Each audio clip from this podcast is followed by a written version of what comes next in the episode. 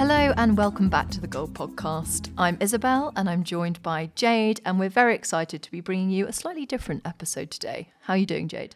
I'm feeling very well, thank you. How about yourself? Yeah, you are looking very well. I'm looking less well. Um, on the brink of illness, but surviving and trying to thrive. But anyway, on today's episode, what do we have coming up? Well, we are going to be diving into the topic of trust in the pharmaceutical industry and specifically healthcare professionals' trust in pharma's digital content.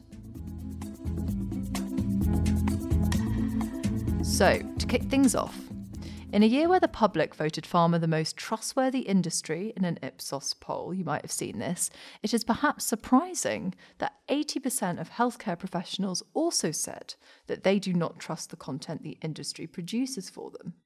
Indeed. The survey by digital design agency Graphite Digital found that the main concern of HCPs was the objectivity of the content provided to them. So, in today's episode, we're going to investigate where the trust has gone and how the industry can potentially get it back. Absolutely. Stay tuned as we are going to hear from the CEO of Graphite Digital, Rob Verheul, who is going to reveal the story behind that statistic. But first, let's reflect on why it's so important for healthcare professionals to trust the pharmaceutical industry. It seems like every week a new trust or opinion poll is released about the pharma industry, but do they really matter? Well, it's a good question, but in my opinion, and in short, I think they do. So the industry relies on trust to thrive and grow. It needs patients to trust them enough to enroll in trials. It needs healthcare professionals to trust them enough to prescribe new therapies. And it needs the public to have enough trust to take the end products at the end of the day. We all saw what happened during the COVID 19 pandemic, of course, with vaccine hesitancy. So, yeah, I'd say trust is hugely important for the industry to have. Mm, trust makes the world go round. But while a trust score is just a score at the end of the day, it does pay dividends for the industry to listen to feedback and seek the trust of its key stakeholders, maybe even more so than some other industries. So, Isabel, shall we pass over to Rob to explore the topic further? Yes, let's do it. So, as we mentioned, Graphite Digital recently released a really interesting report covering some of the reasons HCPs aren't putting their full trust in pharma's digital content. The report contains first hand insights from HCPs in the UK, US, and France who all share their thoughts and experiences with the pharmaceutical industry. And it also dives into the reasons behind that 80% stat you mentioned earlier, Isabel. Yes, that is quite a shocking statistic, isn't it? So, looking forward to digging deeper. And on the theme of being shocked, the first thing we're keen to learn from Rob was what information he found the most surprising when reviewing HCP responses. I was pretty surprised by one story in particular, and I think this encapsulates pretty well the uh, the challenge faced here for HCPs and knowing what to trust and who to trust. So they reported that on one website they had seen a claim that said the drug would double life expectancy. That's that's pretty awesome. I mean, sign me up. I, would like to get that one myself. Um, but they, uh, you know, the the context of this is that it was a patient-facing pharma brand site in the US. And when they actually looked into it, the small print revealed that the patients' lives would be extended on average from 30 to 60 days when taking this medication with a particular condition in end of life care. So it might technically be true, but the wording belies the reality. And, you know, this is emblematic of a problem that sits within the HCP and pharma relationship and erodes trust. Because in the US, particularly, as there is a discourse between patient and pharma, which HCP is going to trust that they represent the interests of the patient when they're seeing statements like that. And um, you know, in order to rely on pharma digital channels and build relationships, HCPs personally want the reality behind the headline, but particularly when it is in, in patient comms as well. I think it's going to take a seismic shift for all of pharma to align on this in order to build trust. Because if one stands out as a poor representation of, of information, then it, tars everyone with the same brush. So, you know, I think there's there's room for everyone to improve in this, or at least check motivations and check how information is presented.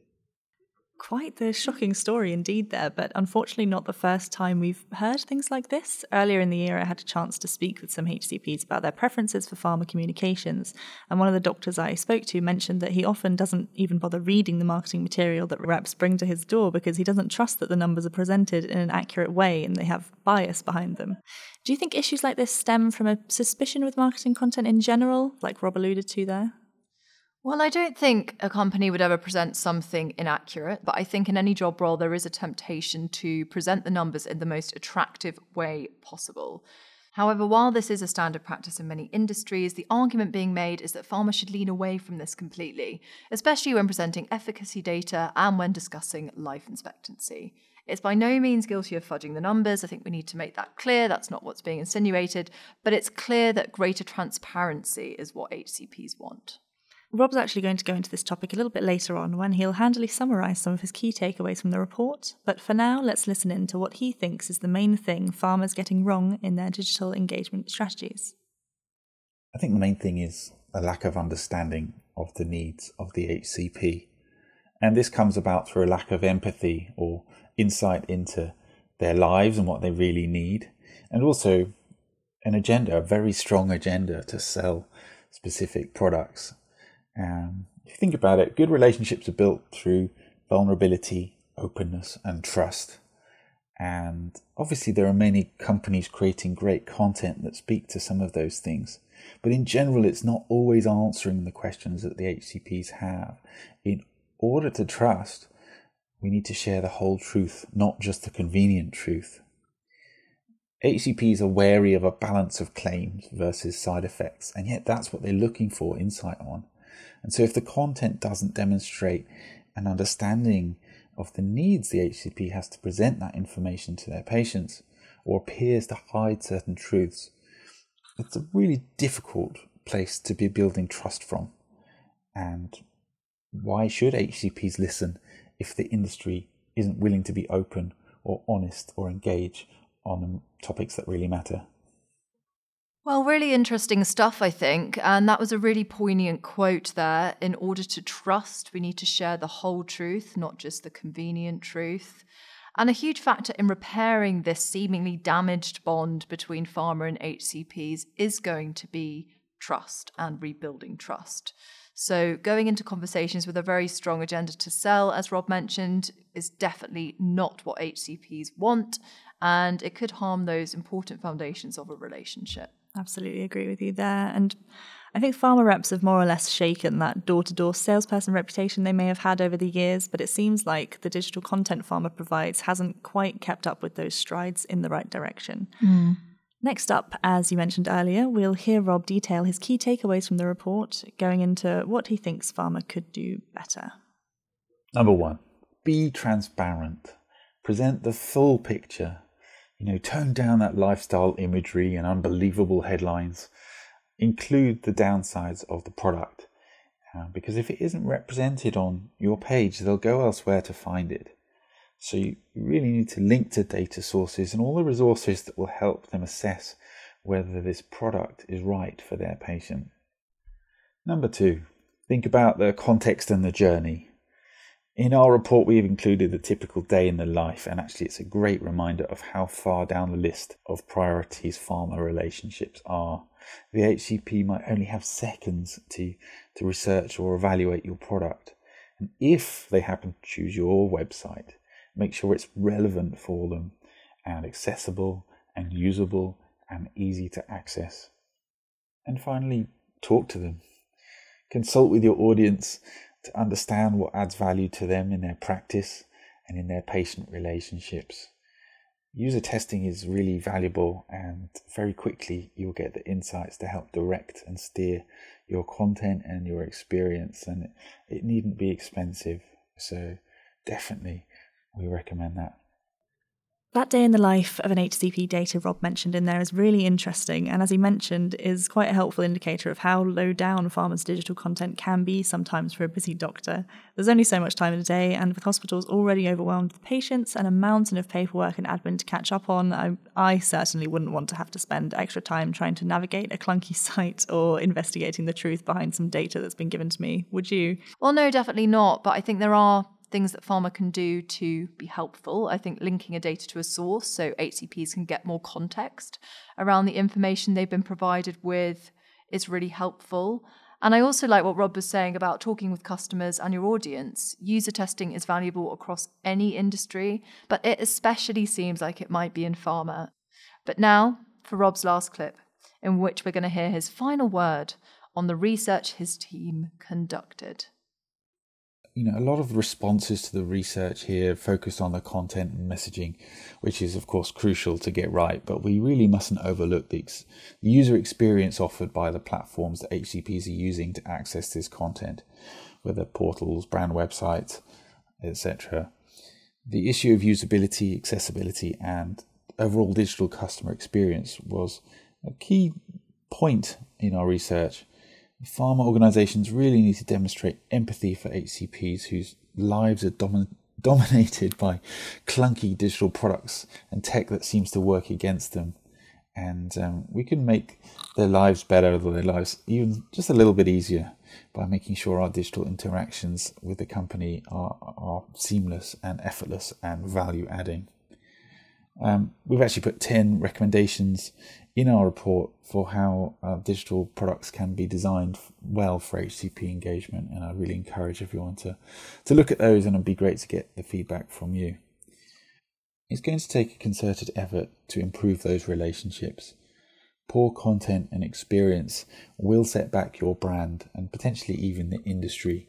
So every interaction really does need to be a good one, and we can start that understanding and a creation of those excellent interactions uh, through empathy and understanding. And I really recommend that that's where everyone starts today. Just like user testing, user experience is key in any industry, and being able to demonstrate that empathy for HCPs whose lives are, as Rob mentioned, dominated by out of date and very clinical, pardon the pun, digital experiences could greatly help the industry's trust factor. But pharma does seem to still be pretty behind other industries when it comes to creating digital content, wouldn't you agree? It's hard to say, really. I think there are some great forces trying to drive that change in digital, but now in an industry like pharma, there are so many regulatory hoops to jump through that it can sometimes slow down the pace of change that people would like to see. Um, I know one thing we always hear a lot about is how pharma companies want to be the next Netflix, but there are quite a few steps in between there and here that need to be taken first. Overall, I think, as Rob said, poor content and experience will ultimately hurt your brand. So, focusing on improving your current digital experiences rather than setting lofty goals for the future could be a good step in the right direction. Absolutely. Well, thank you to Rob for sharing those thoughts with us. And if this has piqued your interest, definitely take a look at the full report to find out even more about how companies can improve that trust factor for their digital content. We'll pop a link in the show notes for you. And that's about all we have time for today. Uh, before we go, I want to turn back to the Ipsos report we discussed right at the beginning. This year, Pharma managed to knock the technology industry off the top spot for trust with the public. So, this is a great sign that while there are some challenges with trust healthcare professionals have, the industry is highly valued by the public, and that is half the battle won, in my view. Thanks for joining us for this slightly different episode today. We hope you found it informative, but normal service will resume next week as we bring in another exciting interview. Very much looking forward to sharing it, but for now, it's goodbye from us. Bye.